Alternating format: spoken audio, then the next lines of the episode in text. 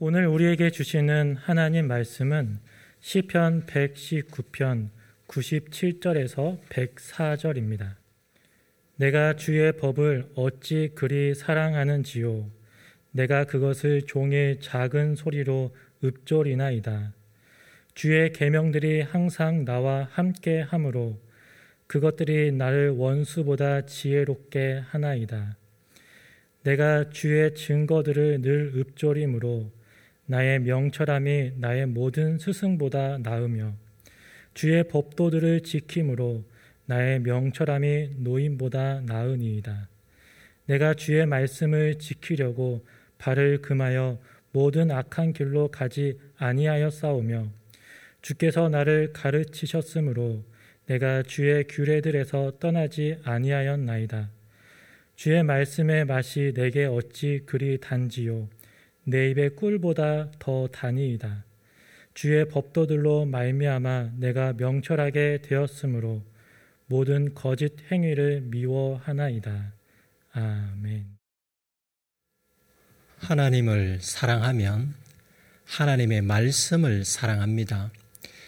하나님의 말씀을 사랑하면 하나님을 더욱더 사랑하게 됩니다.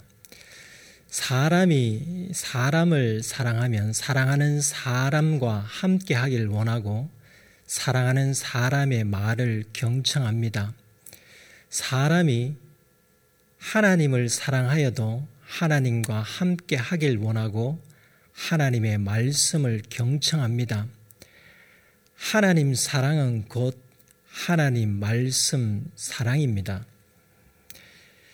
하나님의 말씀을 나의 자녀를 사랑하듯, 나의 배우자를 사랑하듯, 나의 사랑하는 사람을 사랑하듯 사랑하면 그 사람에게는 늘 하나님의 말씀인 성경이 따라다닙니다.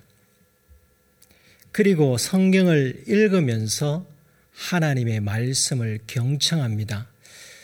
시편 119편 시인은 하나님의 말씀을 경청하기 위하여 말씀을 늘 읊조렸습니다. 그리고 그 말씀에서 떠나지 않도록 그리고 세상의 일과 세속적 가치관에 마음을 빼앗기지 않도록 말씀을 지켰습니다. 그러자 하나님께서 시인에게 선물을 주셨습니다. 하나님께서 시인, 하나님께서 시인에게 어떤 선물을 주셨는지 98, 99, 100절에서 확인할 수 있습니다. 주의 계명들이 항상 나와 함께 하므로 그것들이 나를 원수보다 지혜롭게 하나이다. 내가 주의 증거들을 늘 읊조림으로 나의 명철함이 나의 모든 스승보다 나으며 주의 법도들을 지킴으로 나의 명철함이 노인보다 나으니다. 시인은 원수보다 지혜롭게 되었고 모든 스승보다 명철하게 되었고 노인보다 명철하게 되었습니다. 하나님께서 시인에게 왜 지혜와 명철함을 선물로 주셨겠습니까? 신명기 4장 2절과 6절에서 답을 찾을 수 있는데 모세가 이를 증거합니다. 내가 너희에게 명령하는 말을 너희는 가감하지 말고 내가 너희에게 내리는 너희 하나님 여호와의 명령을 지키라. 너희는 지켜 행하라. 이것이 여러 민족 앞에서 너희의 지혜요, 너희의 지식이라. 그들이 이 모든 규례를 듣고 이르기를 이 큰 나라 사람은 과연 지혜와 지식이 있는 백성이로다 하리라. 하나님의 말씀을 지켜 행하는 것이 곧 지혜입니다. 지혜로운 사람이 되길 원하신다면 하나님의 말씀을 지켜 행하십시오. 시편 111편 10절에서도 하나님의 말씀을 지켜 행하며 하나님을 경외함이 지혜의 근본임을 증가하고 있습니다. 여호와를 경외함이 지혜의 근본이라 그의 계명을 지키는 자는 다 훌륭한 지각을 가진 자니 여호와를 찬양함이 영원히 계속되리로다. 잠언 9장 10절에서도 하나님을 아는 것을 명철함이라고 증가하고 있습니다. 여호와를 경외하는 것이 지혜의 근본이요 거룩하신 자를 아는 것이 명철이니라. 하나님을 경외하고 하나님의 말씀을 지켜 행하고 거룩하신 하나님이 하나님을 깊이 알아갈수록 지혜와 명철함이 커집니다. 그런데 시인이 자신의 지혜와 명철함이 원수보다 낫고 모든 스승보다 낫고 노인보다 낫다고 고백한 것을 우리가 어떻게 이해할 수 있겠습니까? 시인의 과장된 표현이거나 교만한 생각에서 나온 표현이 아닌가라는 의구심이 들 정도입니다. 조금 전에 언급한 신명기 4장 6절에 있는 약속의 말씀처럼 하나님의 말씀을 지켜 행함으로 지혜와 지식을 얻고 여러 민족이 그렇게 된 것을 인정하리라고 하지만 시인이 자신을 다른 사람들과 비교하여 지혜와 명철함이 낮다는 말을 어떻게 할 수 있었겠습니까?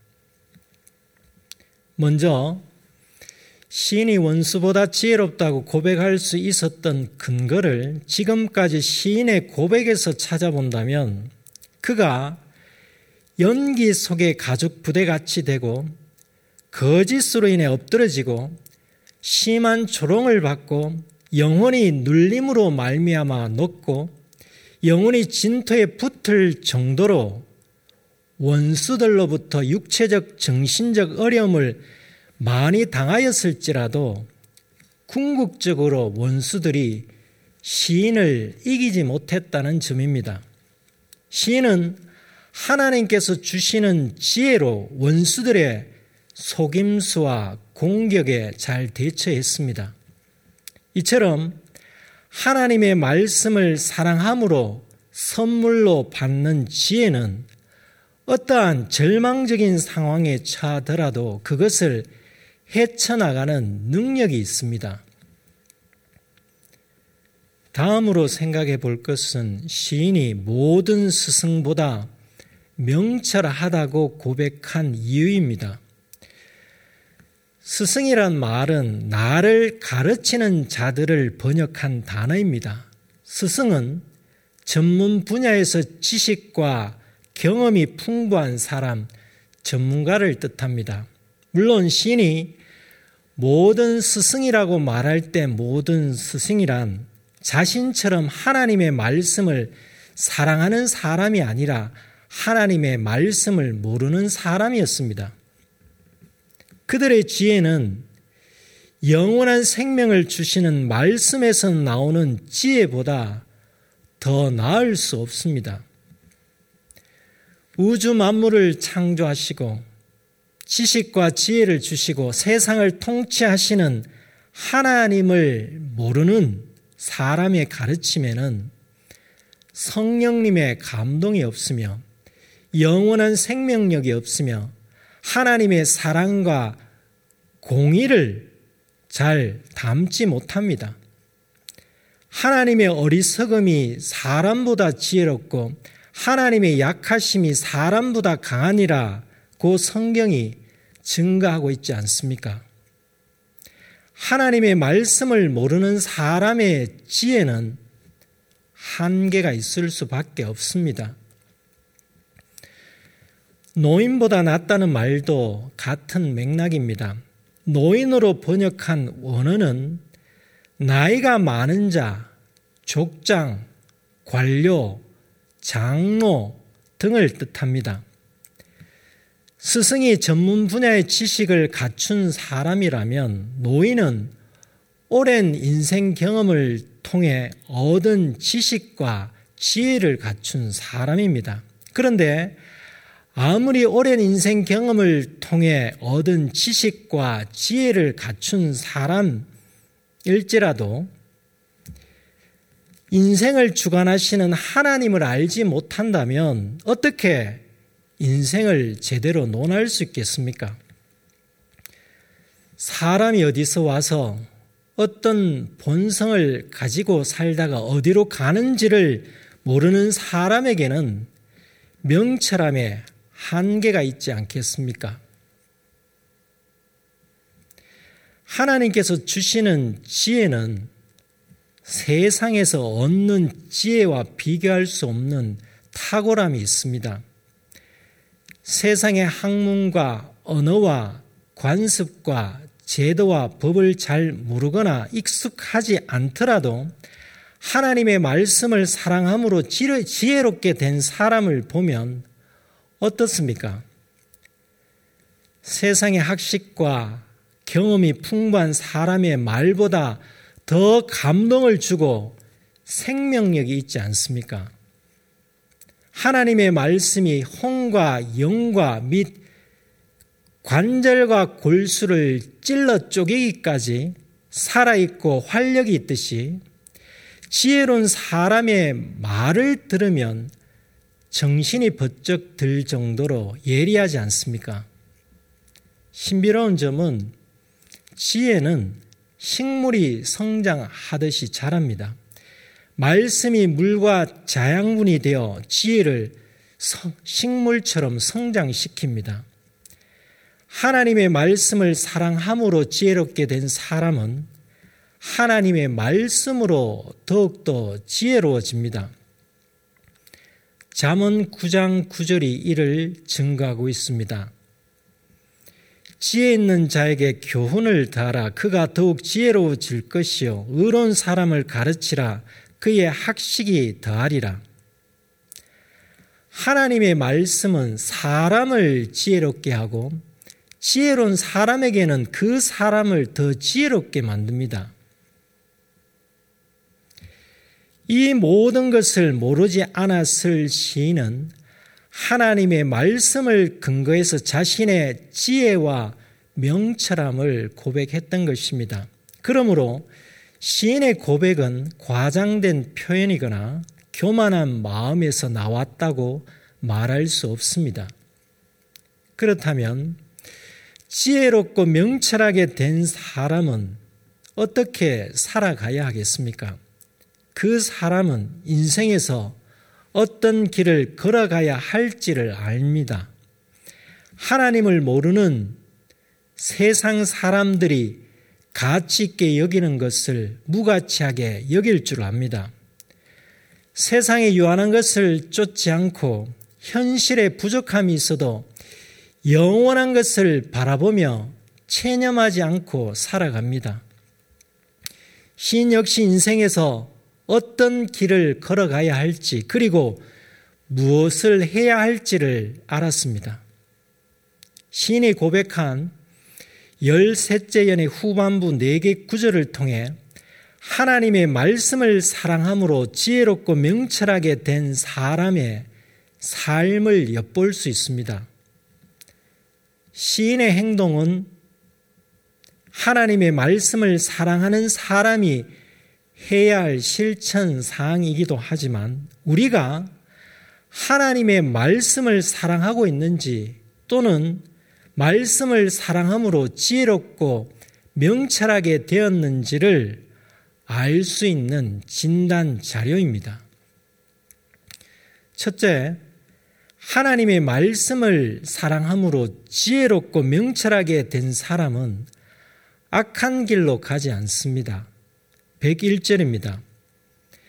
내가 주의 말씀을 지키려고 발을 금하여 모든 악한 길로 가지 아니하였사오며 시인이 악한 길로 가지 않기 위하여 하나님의 말씀을 지켰습니다. 우리가 울타리 치고 보호하듯이 말씀을 지키면 마치 말씀의 파수꾼이 된 것 같지만 오히려 하나님의 말씀이 우리를 지켜줍니다. 시인은 말씀을 지키기 위해 자신의 발을 금하였다고 고백하는데 그마다의 원뜻은 짐승을 가두거나 죄인을 쇠사슬로 묶다입니다. 하나님의 말씀에 자신의 발을 쇠사슬로 묶으면 악한 길로 갈 수 없습니다. 발을 금하는 것은 자식을, 자신을 구속하는 것이 아니라 안전장치를 걸어 두는 것입니다. 하나님의 말씀은 결코 우리의 자유를 구속하지 않으며 오히려 진정한 자유를 누리도록 인도합니다.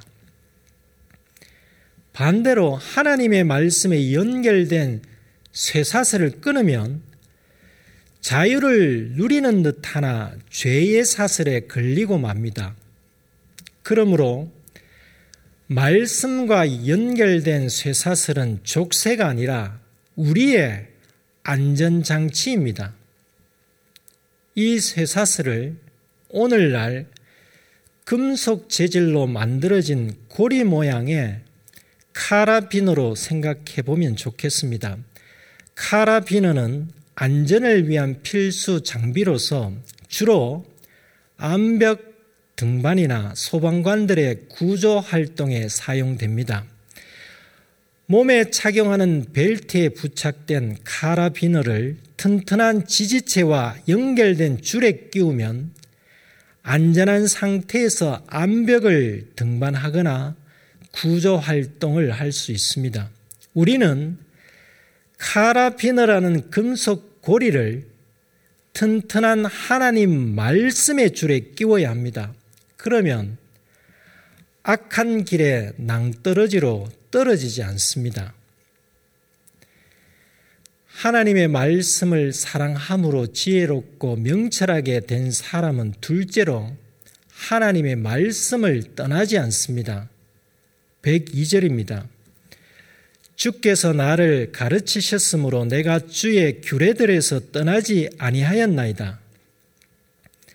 하나님의 말씀을 사랑하는 사람은 하나님의 말씀을 배우는 사람입니다. 하나님의 말씀을 늘 읊조리며 경청함으로 하나님께 배웁니다. 하나님께 배우는 사람은 카라비너라는 고리를 만들 수 있습니다. 그 고리로 하나님 말씀의 줄에 걸면 주의 규례들에서 떠나지 않습니다. 말씀의 줄은 튼튼한 밧줄로서 생명을 지켜주기도 하지만 생명을 공급해주는 생명줄이기도 합니다. 마치 엄마 뱃속에 있는 태아가 탯줄을 통해 엄마로부터 영양분을 공급받듯이 생명을 공급받는 생명줄입니다. 생명줄을 통해 말씀의 영양분을 공급받는 사람이 느낄 수 있는 맛이 무엇이겠습니까? 103절에서 알려줍니다. 주의 말씀의 맛이 내게 어찌 그리 단지요 내 입에 꿀보다 더 단이다. 하나님의 말씀을 사랑함으로 지혜롭고 명철하게 된 사람은 셋째로 하나님 말씀의 맛을 제대로 느낄 수 있습니다. 여러 사람이 같은 음식을 먹더라도 음식 안에 들어간 재료를 알아내는 사람이 있는가 하면 그 음식에 무슨 재료가 들어갔는지 맛을 전혀 느끼지 못하는 사람이 있습니다.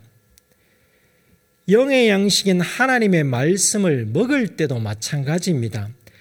말씀의 깊은 맛은 하나님의 말씀을 사랑함으로 지혜롭고 명철하게 된 사람일수록 더 잘 느낍니다. 우리가 똑같은 본문의 말씀이나 구절을 읽을 때 그 말씀의 맛의 깊이와 다양함을 어떤 사람은 전혀 느끼지 못할 수 있고 어떤 사람은 하나만 느낄 수 있고 어떤 사람은 많이 느낄 수 있습니다. 그 차이는 하나님의 말씀을 사랑하는 정도, 그에 따른 지혜와 명철함의 차이이지 않겠습니까? 요셉이 애굽의 총리로 있었고 그의 아버지 야곱은 그 사실을 모르고 가난해서 기근으로 고생하고 있었을 때 야곱의 아들들이 곡식을 구하러 애굽으로 내려갔습니다. 야곱의 아들들이 애굽으로 내려갔을 때 형들을 알아챈 애굽 총리 요셉이 형들을 정탐꾼으로 몰아붙인 후 시므온을 구금에 두었습니다. 그리고 자신의 정체를 밝히지 않고 자신의 친동생 베냐민을 데리고 오라고 요구했습니다. 요셉의 형들이 애굽에서 곡식을 구해서 집으로 돌아왔지만 바로 베냐민을 데리고 애굽으로 돌아가지 못했습니다. 왜냐하면 아버지 야곱이 베냐민을 잃을까 두려워했기 때문입니다. 하지만 기근이 심해 애굽에서 구한 곡식을 다 먹게 되었고 어쩔 도리가 없게 되자 아버지 야곱은 베냐민을 데리고 애굽 총리에게 가라고 말합니다. 그리고 총리에게 줄 예물을 준비해 주었습니다. 그 예물이 창세기 43장 11절에 기록되어 있는데 성경은 그 예물을 평가하기를 이 땅에 아름다운 소산이라고 하였습니다. 킹 제임스 버전 성경과 NIV 영어 성경은 이를 최고의 산물이라고 번역하였습니다. 그러니까 야곱의 입장에서 생각해 보면 곡식을 살아갔던 아들들이 정탐꾼으로 오해받아 둘째 아들 시몬이 볼모로 잡혀 있고 막내 아들 베냐민조차 목숨이 위태로울 수 있는 상황에서 애굽 총리에게 정성을 다할 수밖에 없었습니다. 그렇다면 야곱은 자신이 가지고 있는 최고의 예물을 준비해야 하지 않겠습니까? 자신이 살고 있는 땅에 아름다운 소산을 준비했습니다. 그 예물은 유향과 꿀과 향품과 모략과 유향나무 열매와 감복숭아 여섯 종류입니다. 이 여섯 가지 중 두 가지는 이렇게 기록되어 있습니다. 유향 조금과 꿀 조금입니다. 나머지 네 가지에는 조금이라는 말이 없습니다. 그렇다면 왜 이 두 가지에만 조금이라는 말을 붙였겠습니까? 야곱이 죽이 아까워서 그것을 조금 준비하였겠습니까? 그럴 리가 있겠습니까?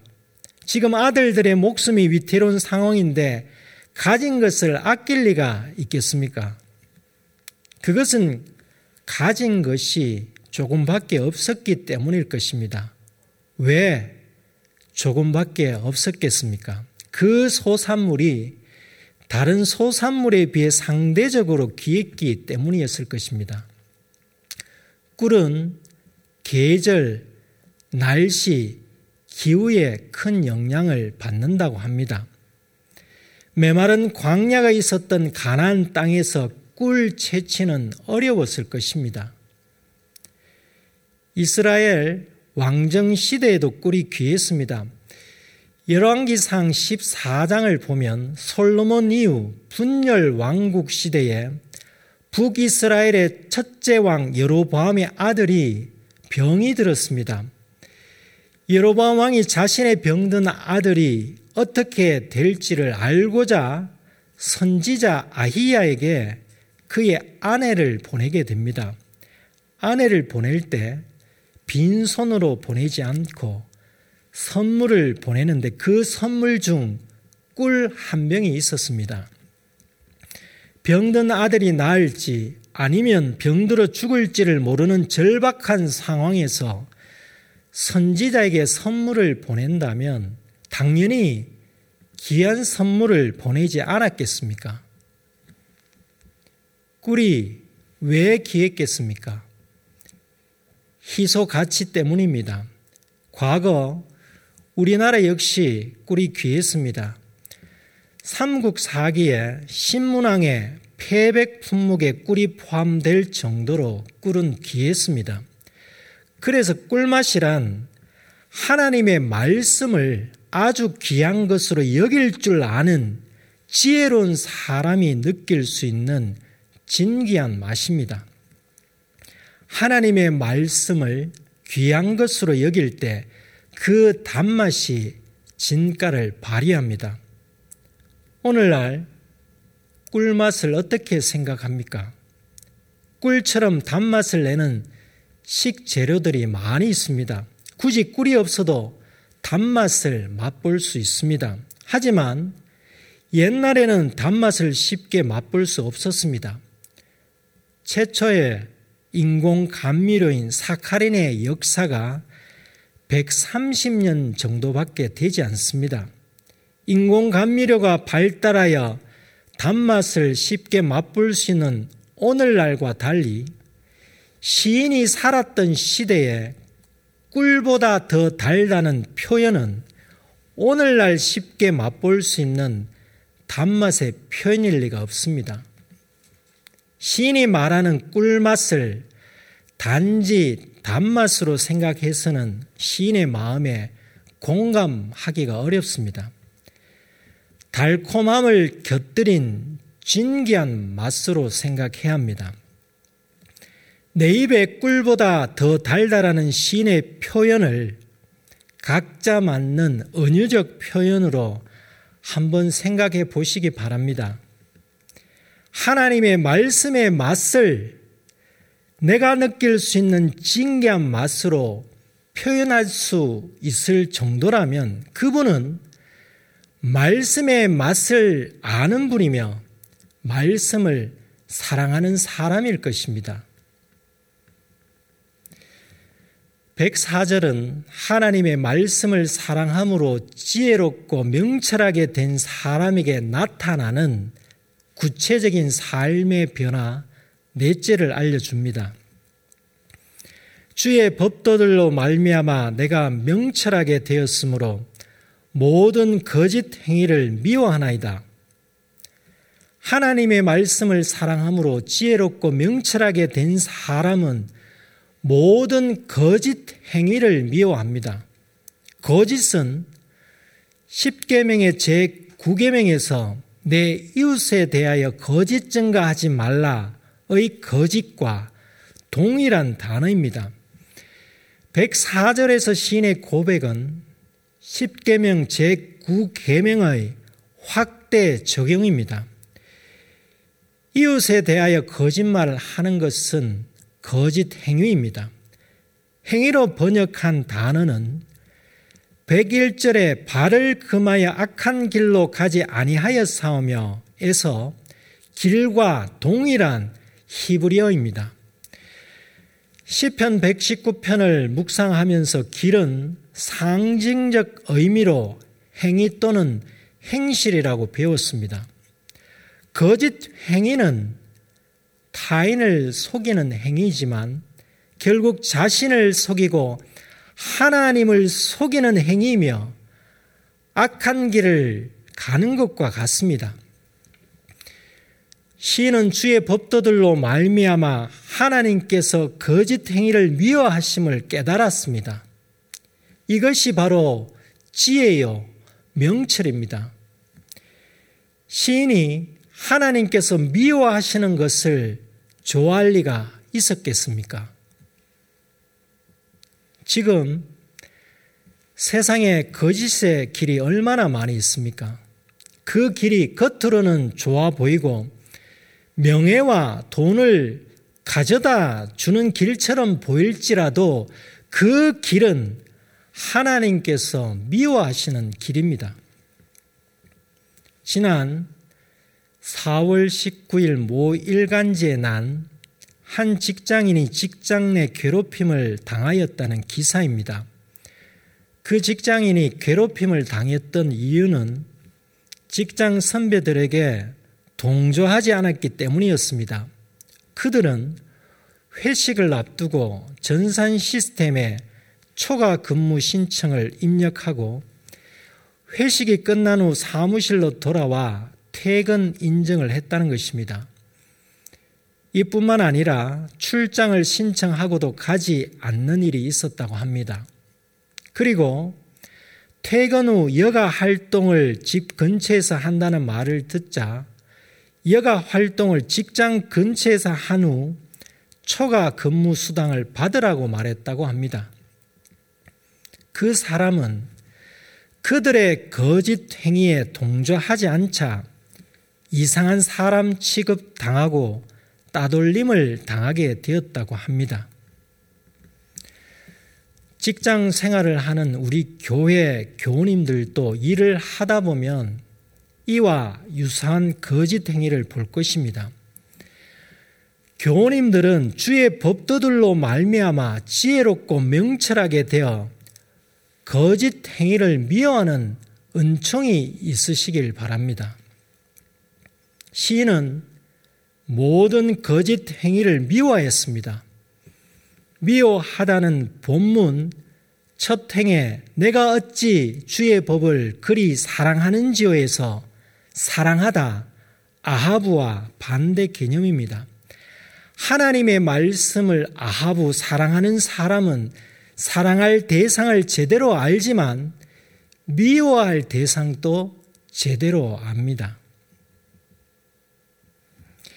살면서 거짓 행위를 목격할 때 우리의 할 일이 무엇이겠습니까? 우리가 거짓 행위를 미워한다는 것은 우리가 불이익을 당하더라도 거짓의 길을 가지 않는 것입니다. 주의 법도들이 가르쳐 주시는 대로 거짓 행위를 미워하는 사람이 되십시다.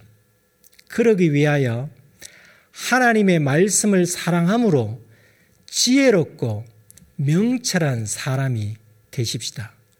기도하시겠습니다. 하나님 아버지, 하나님을 사랑하고 하나님의 말씀을 사랑할수록 할 수 있도록 은총을 베풀어 주셔서 감사드립니다. 시편 119편 시인의 고백을 통해 지금까지 하나님을 사랑하고 있었다는 저희의 생각이 착각임을 알았습니다. 하나님을 사랑한다고 생각할 때마다 하나님의 말씀과 항상 함께 하는지, 말씀을 늘 읊조리는지, 말씀을 지키는 삶을 살아가는지를 성찰하게 하시옵소서. 하나님의 말씀을 사랑함으로 인생을 지혜롭고 명철하게 살아가는지, 그리고 실천적인 삶을 살아가는지 진단하게 하시옵소서. 이제부터 하나님의 말씀을 사랑함으로 더욱더 지혜롭고 명철하게 되길 원합니다. 하나님의 말씀의 줄에 고리를 채우고 살아가겠습니다. 그리하여 악한 길로 가지 않겠습니다. 주님의 규례들에서 떠나지 않겠습니다. 말씀의 진귀한 맛을 느끼기까지 말씀을 사랑하겠습니다. 모든 거짓 행위를 미워하겠습니다. 이런 결단의 마음을 주시옵소서. 백주년 기념교회가 하나님의 말씀을 사랑함으로 지혜롭고 명철하게 되어 주님의 몸된 교회를 교회답게 유지하며 주님께서 주신 사명, 증인된 삶을 살아가게 하시옵소서 예수님의 이름으로 기도 드립니다. 아멘.